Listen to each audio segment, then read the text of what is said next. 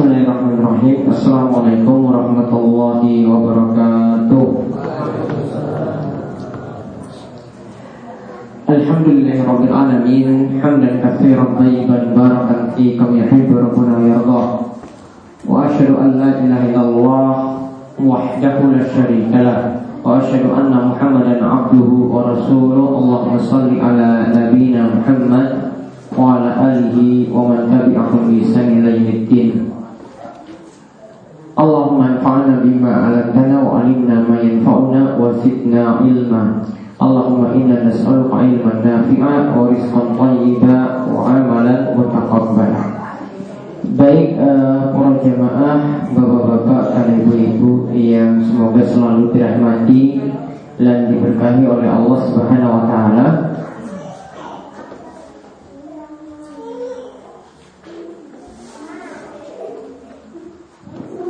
Alhamdulillah kita bersyukur atas nikmat yang telah Allah anugerahkan kepada kita. Pada kesempatan malam hari ini kita masih diberi kesempatan untuk melanjutkan kajian rutin kita setiap malam Rabu di mana kita mengkaji hal-hal penting dalam agama ini dengan mempelajari dua pembahasan yaitu masa jahiliyah dan pembahasan bulughul maram.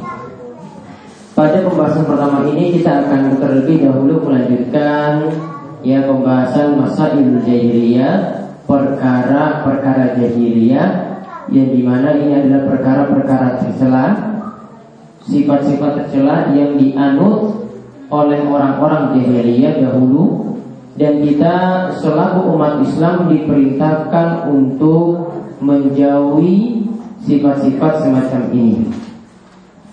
Baik kita sekarang ya setelah kita lihat yang terakhir kemarin masail yang ke-24 Sekarang kita lanjutkan masail yang ke-25 Al-Mas'alatul Khamisah wal Ishrun Yaitu masail nomor ke-25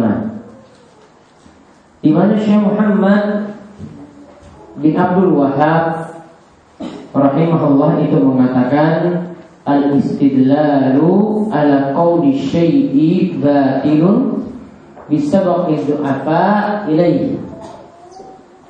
Yaitu berdalil bahwasanya sesuatu ya kebatilan itu biasa didahului oleh orang-orang miskin yang melakukannya terlebih dahulu oleh orang-orang lemah, oleh orang-orang yang tidak punya harta yang melakukannya terlebih dahulu. Maksud dari pembahasan ini adalah jadi setiap kejelekan itu pasti yang melakukannya terlebih dahulu itu adalah orang-orang yang lemah, orang-orang yang miskin, orang-orang yang tidak punya harta. Nah di sini dikatakan oleh Syekh Muhammad dalil yang menyebutkan hal ini ya di mana ini adalah sifat jahiliyah yaitu firman Allah Subhanahu wa taala dalam surat Al-Ahqaf ayat ke-11 di mana Allah Subhanahu wa taala berfirman lau kana khairam ma sabaquna ilaihi yaitu orang-orang musyrik itu mengatakan seandainya amalan tersebut baik ma sabakuna ilai. Maka tentu saja kami akan lebih mendahulukannya. Akan kami itu akan melakukannya lebih dahulu daripada orang yang lainnya. Yaitu maksudnya di sini adalah daripada sahabat-sahabat yang miskin. Yaitu daripada pengikut Nabi Muhammad yang miskin. Nah inilah yang dikatakan oleh orang-orang musyrik terdahulu mereka katakan bahwa oh, seandainya amal itu baik Tentu kami yang lebih dahulu melakukannya daripada yang lainnya. Dan ini jadi alasan sebenarnya Mereka tidak mau menerima kebenaran. Mereka tidak mau menerima Islam. Mereka tidak mau menerima ajaran baginda Nabi Shallallahu Wasallam. Mereka mengatakan demikian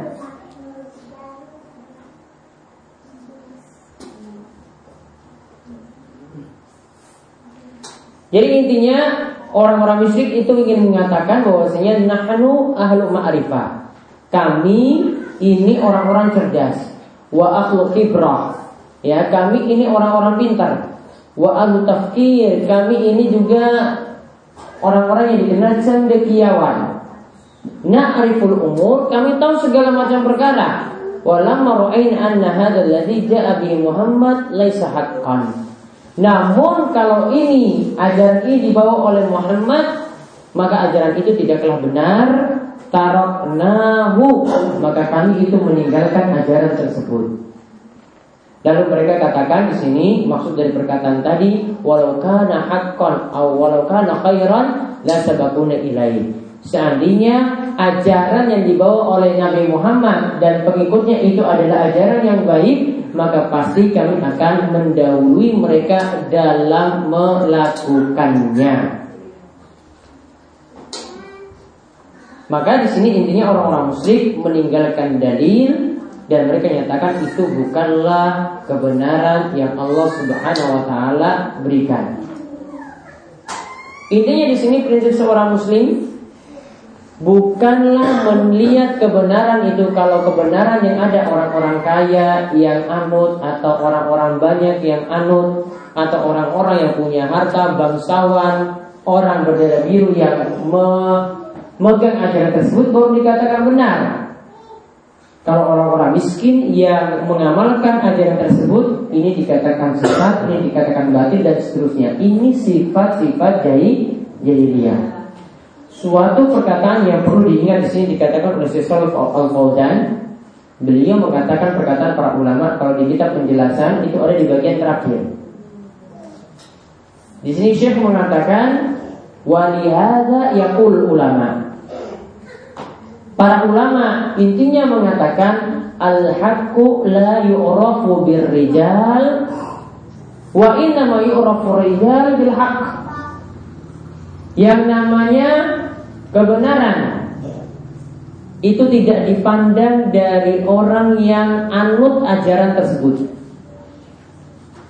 Namun apa? Inna ma rijal bil Ya. Yang nanti jadi penilaian itu benar ya, yang jadi penilaian seseorang itu dinilai dari kebenaran yang dia pegang. Jadi bukan dilihat dari orang yang memegang ajaran tersebut. Ya, bukan dilihat dari orangnya. Siapa yang meng, siapa yang mengamalkan amalan ini, siapa yang mengamalkan ajaran ini, bukan dilihat daripada orangnya. Kebenaran itu bukan dilihat dari orang. Sekali lagi kebenaran itu bukan dilihat dari orangnya. Namun apa? Orang ini yang dinilai dengan kebenaran. Dia sudah sesuai, sudah benar atau tidak ya, maka dilihat dia berpegang teguh dia memegang hadis, dia memegang Al-Quran, dia memegang dalil ataukah tidak. Jadi al-haqqu la yurafu bil rijal, innama yurafu rijal bil.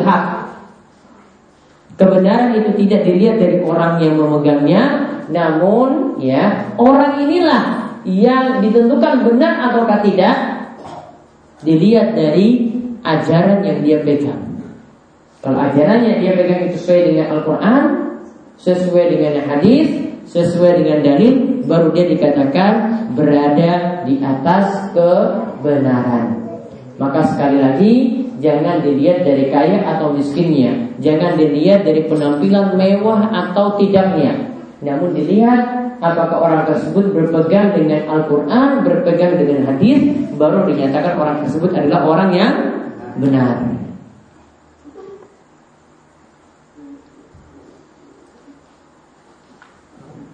Nah kemudian kita lihat Masail yang ke-26.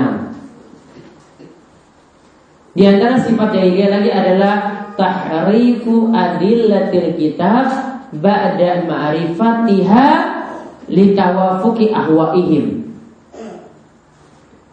Yaitu orang-orang jahiliyah Yaitu yang dimaksudkan sini adalah ahli kitab Itu mereka mena'rif yang dimaksudkan menarik maksudnya mengubah dalil Al-Quran setelah mereka mengenalnya ini dirubah maknanya disesuaikan dengan hawa nafsu mereka. Ya, jadi maksud dari Al-Qur'an, maksud dari hadis ya juga nanti dipahami seperti itu. Jadi lihat di sini ini juga yang terjadi pada orang Yahudi dan juga orang Nasrani. Mereka itu sengaja merubah, mengutak-atik, mengubah apa isi dari Injil, apa isi dari Taurat, kemudian mereka sesuaikan dengan hawa nafsu mereka sendiri. Ya. Jadi kalau umat ini ada yang seperti itu berarti mengikuti sifat jahiliyah dari orang Yahudi dan orang Nasrani.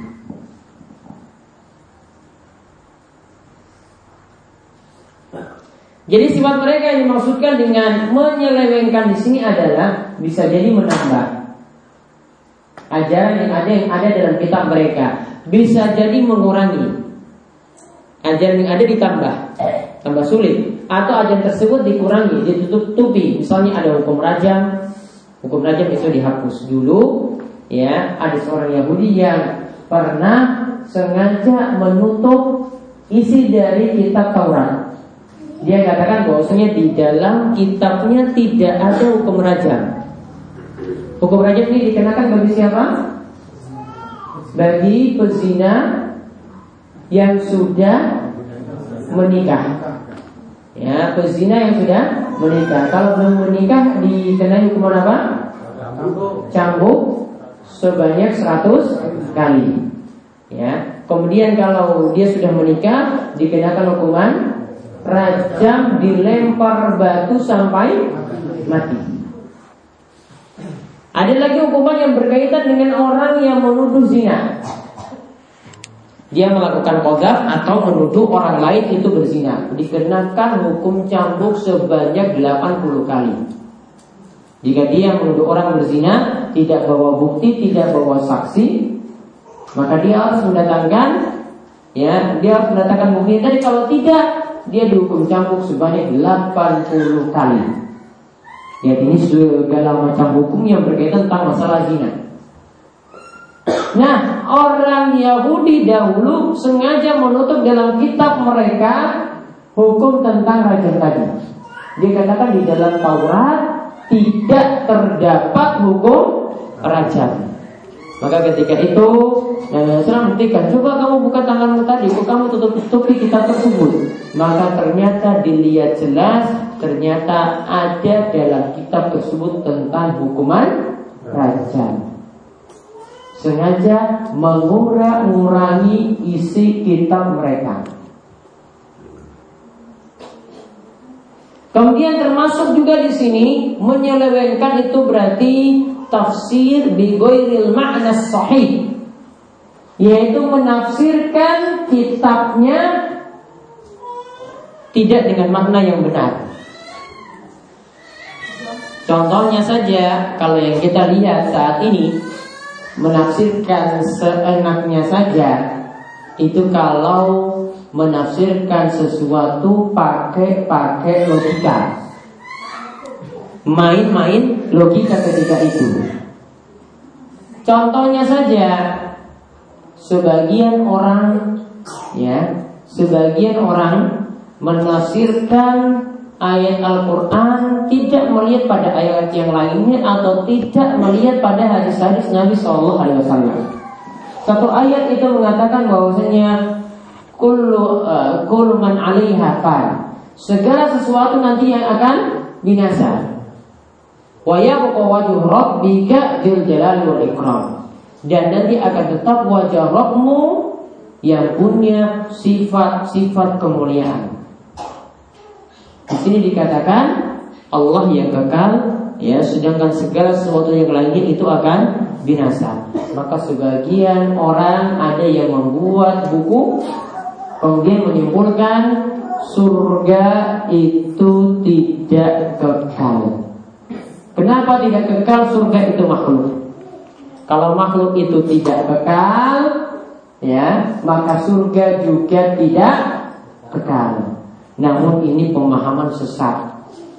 Kenapa? Ya, dijelaskan dalam berbagai ayat dijelaskan dalam berbagai hadis bahwasanya surga itu akan kekal. Di antara buktinya kalau hadis hadis itu nanti akan menyebutkan bahwasanya yang nanti namanya al-maut kematian itu akan disembelih. Al-maut itu akan disembelih. Ketika semua penduduk surga sudah masuk surga, penduduk neraka sudah masuk neraka, al-maut itu akan disembelih. Kalau al-maut itu disembelih, berarti tidak lagi ada kematian setelah itu.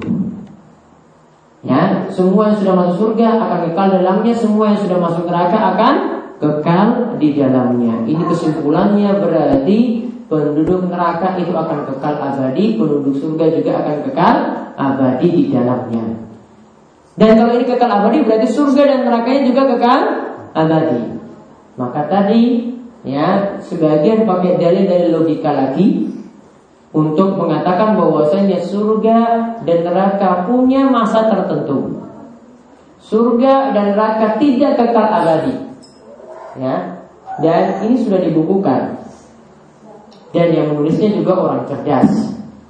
Ya, bermain logika dan utak atik ayat Al-Quran seenak perutnya.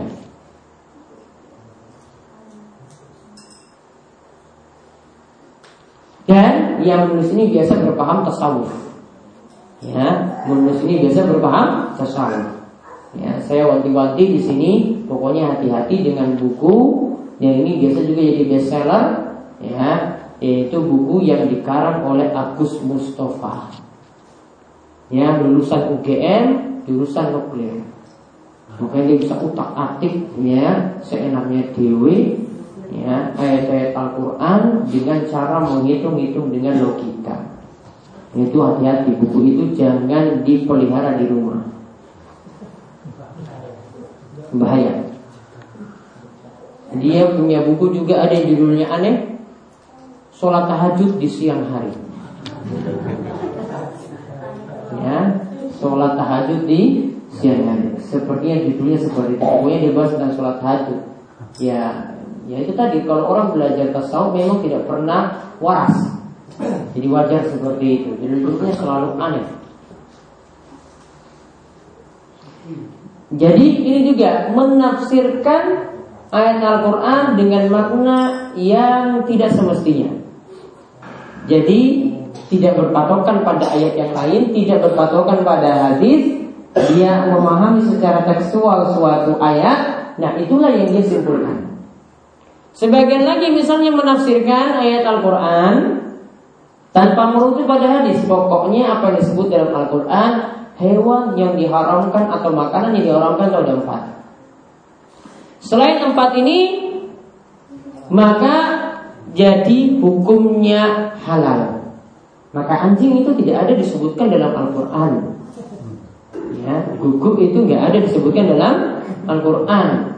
Maka anjing seperti itu ya Karena di dalam Al-Quran sudah dikatakan dengan kata innama hasar Itu dengan kata pembatasan Maka ya selain yang tidak disebutkan di situ berarti tidak termasuk yang diharamkan Maka sebagian yaitu jadi menghalalkan anjing Alasannya karena seperti itu. Ini juga pemahaman atau penafsiran yang keliru. Nah kemudian ada juga yang menafsirkan pokoknya seenaknya saja Kadang cuma berpatokan pada buku terjemahan Buku Al-Quran terjemahan. Jadi gurunya, ustadznya itu baca depan. Coba mau artinya ini. Ya dibacakan artinya ditafsirkan dari terjemahan tadi. Tidak melihat pada tafsir atau bari tidak melihat pada tafsir Ibnu Katsir tidak melihat pada tafsir jalan lain tidak melihat dari tafsir-tafsir ulama yang terkemuka. Namun bermodalkan apa terjemahan itulah ditafsirkan Al-Quran seenaknya seperti itu. Sesuai hawa nafsunya. Makanya sebagian orang segera-gara menafsirkan seperti itu Ada yang sampai mengingkari adanya jin. Ya, mengingkari adanya jin. Kalau jin sudah tidak ada berarti kesurupan sudah tidak ada. Kesurupan itu dianggap sebagai penyakit jiwa. Ya, dianggap sebagai penyakit jiwa. Nah, hati-hati juga sebagian ajaran yang cuma bermodalkan ya dari Al-Qur'an terjemahan. Ngapain para ulama buat kitab-kitab tafsir? Ngapain para ulama rinci satu persatu riwayat untuk menerangkan ayat-ayat Al-Quran Ini semua ada tujuannya biar dalam penafsiran juga sesuai dengan apa yang diinginkan oleh Allah dan Rasulnya Ya sesuai dengan apa yang diinginkan oleh Allah dan Rasulnya Jadi pahami Al-Quran bagaimanakah Allah memahaminya Pahamilah Al-Quran bagaimanakah Nabi Wasallam memahaminya Tidak seenak hawa nafsunya kita saja menafsirkan isi Al-Quran seperti itu. Kalau seperti itu masih dialami, maka ini menjadi ya uh, dia mengikuti jejak umat sebelum Islam yaitu jejak orang-orang jadi liar. Di antara misalnya bentuknya menakwil atau memalingkan makna ayat yang mengatakan misalnya wahalallahu al-bai'a wa riba. Allah menghalalkan jual beli dan mengharamkan riba. Dulu waktu saya kecil, ya, saya baca di buku uh, buku agama. Ada khilaf tentang permasalahan bunga bank. Bunga bank itu termasuk haram atau tidak? Ya, yang mengemukakan khilaf di sini, ya. Jadi seluruh ulama di dunia itu mengatakan itu bunga bank itu termasuk riba. Cuma satu ulama Indonesia saja yang katakan tidak termasuk riba. Ya. Cuma satu ulama Indonesia saja yang tidak mengatakan itu termasuk riba dan sudah kenal lah itu ulama yang biasanya pernyataan di soal jalan nyeleneh nah itu sudah yang mengatakan tidak termasuk riba jadi dia takwil dia pahami sendiri ya dia pahami sendiri ya atau dia maknakan pokoknya kalau utang piutang tidak ada kalau ada penambahan seperti itu ya itu wajar sama dengan jual beli sehingga dia pahami bunga bank itu tidak kena riba. Ini pemahaman yang keliru. Intinya tadi kita kembali kepada kaidah yang sering kali kita sebutkan pulau qardin dan romanfaat power riba setiap utang piutang yang terdapat keuntungan di dalamnya itu adalah riba. Kita nitip uang di bank itu artinya pinjami. Ya kan? Kita pinjamkan uang pada bank, bank itu kembangkan. Kembangkan nanti kalau dapat untung maka bagi bagi riba. Ya, maka bagi-bagi apa? Bagi-bagi riba. Ribanya jadi diistilahkan dengan istilah yang cantik, ya, yang orang itu oh lihat oh istilahnya itu apa? Bunga. Istilahnya mungkin lagi di koperasi bagi hasil, bagi hasil riba yang ada. Ya, bagi hasil riba yang ada. Intinya kalau ini sengaja ditakwil riba itu tidak haram. Ya, riba itu tidak haram. Mentakwil ayat-ayat seperti itu memalingkan makna ayat-ayat semacam itu, ya berarti dia juga sama kelakuannya seperti orang-orang Yahudi dan Nasrani dahulu. Ya intinya kalau sudah dinyatakan dalam Al-Quran dinyatakan oleh Nabi SAW ini halal ini haram maka kita ikuti. Wa ma'atakum rasulu fakhudhuhu wa manahakum anhu fantahu. Ya apa yang datang dari Rasulmu maka ambillah dan apa yang Rasulmu larang itu tinggalkanlah jauhilah. Ya semacam juga ayat yang mengatakan ini dalam masalah akidah. Allah Subhanahu wa taala mengatakan tentang sifatnya yang mulia Ar-Rahmanu 'alal arsy istawa. Ar-Rahman yaitu Allah menetap tinggi di atas arsy. Ada yang mengatakan istawa itu ditambahkan satu huruf istaula. Maknanya berkuasa. Kalau berkuasa berarti Allah tidak dikatakan tinggi lagi di atas ars.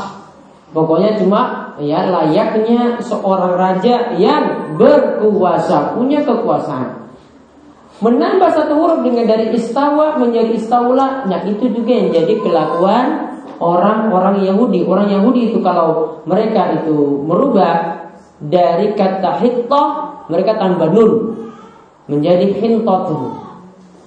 Nah ini orang Islam ya ngaku Islam tadi dia merubah-rubah makna suatu ayat istawa dia rubah dengan makna istaula. Istawa artinya menetap tinggi diganti jadi istaula artinya apa? Artinya berkuasa. Kalau artinya berkuasa berarti sudah Allah tidak dikatakan lagi di atas ars. Jadi ada perubahan dalamnya bisa jadi menambah bisa jadi mengurangi, bisa juga diselewengkan maknanya ke makna yang lainnya. Kalau masih punya sifat-sifat semacam itu berarti inilah sifat-sifat jahiliyah yang masih diwarisi. Kemudian yang terakhir tentang masail jahiliyah ini adalah masail ke-27 Ta'liful kutub al-batilah wa nisbatuha illallah Yaitu Orang-orang jahiliyah punya sifat mereka biasa menulis buku-buku dan mereka nyatakan atau mereka sandarkan buku ini pada Allah.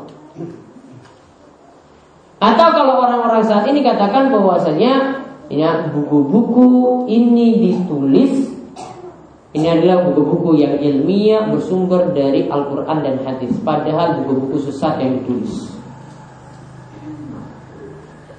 Dan itulah sifat orang jahiliyah selalu menulis buku-buku batil nisbat wa ilallah. Mereka sandarkan pada Allah.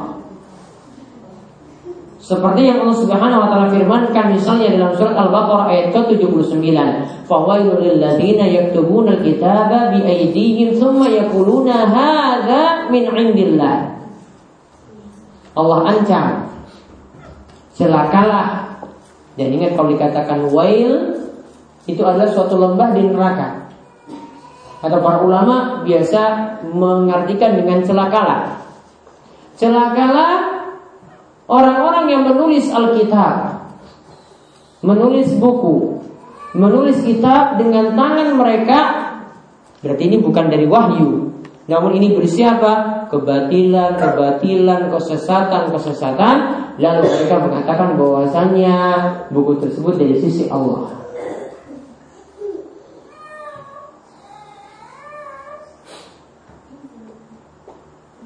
Inilah yang dilakukan misalnya oleh orang Yahudi. Orang Yahudi punya sifat seperti itu. Mereka menulis buku-buku, menulis kitab-kitab. Lalu mereka tambahkan di dalamnya kebatilan, kebatilan, kemungkaran, kemungkaran. Lalu mereka katakan hada min indillah. Buku ini dari Allah. Atau orang-orang Nasrani juga demikian. Mereka menulis atau membuat kesepakatan bahwasanya Nabi Isa sudah jadi Tuhan. Ya, Nabi Isa itu sudah jadi Tuhan. Itu hasil konsensus mereka, hasil rapat mereka sebenarnya bukan dari bukan dari Alkitab yang asli. Bukan dari Injil yang asli. Pengangkatan sebagai Tuhan itu baru ada setelah beberapa waktu, bukan di masa Nabi Isa alaihissalam. Setelah beberapa waktu mereka mengadakan rapat. Jadi ya kayak kita ya rembukan, di kita angkat nggak Nabi Isa jadi Tuhan.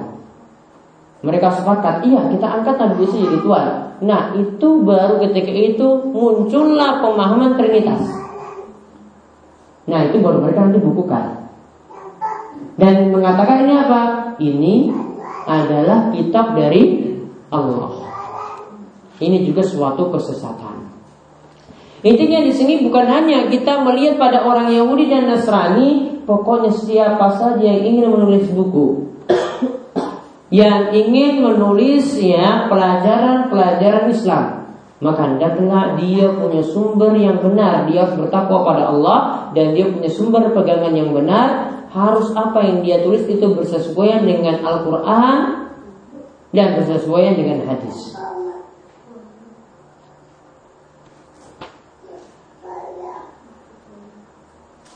Namun ya yang kita lihat pada saat ini banyak yang menulis menulis sesuatu mereka itu katakan bahwasanya ini bersumber dari Al-Quran dan hadis padahal yang dibawa itu adalah ajaran-ajaran sesat.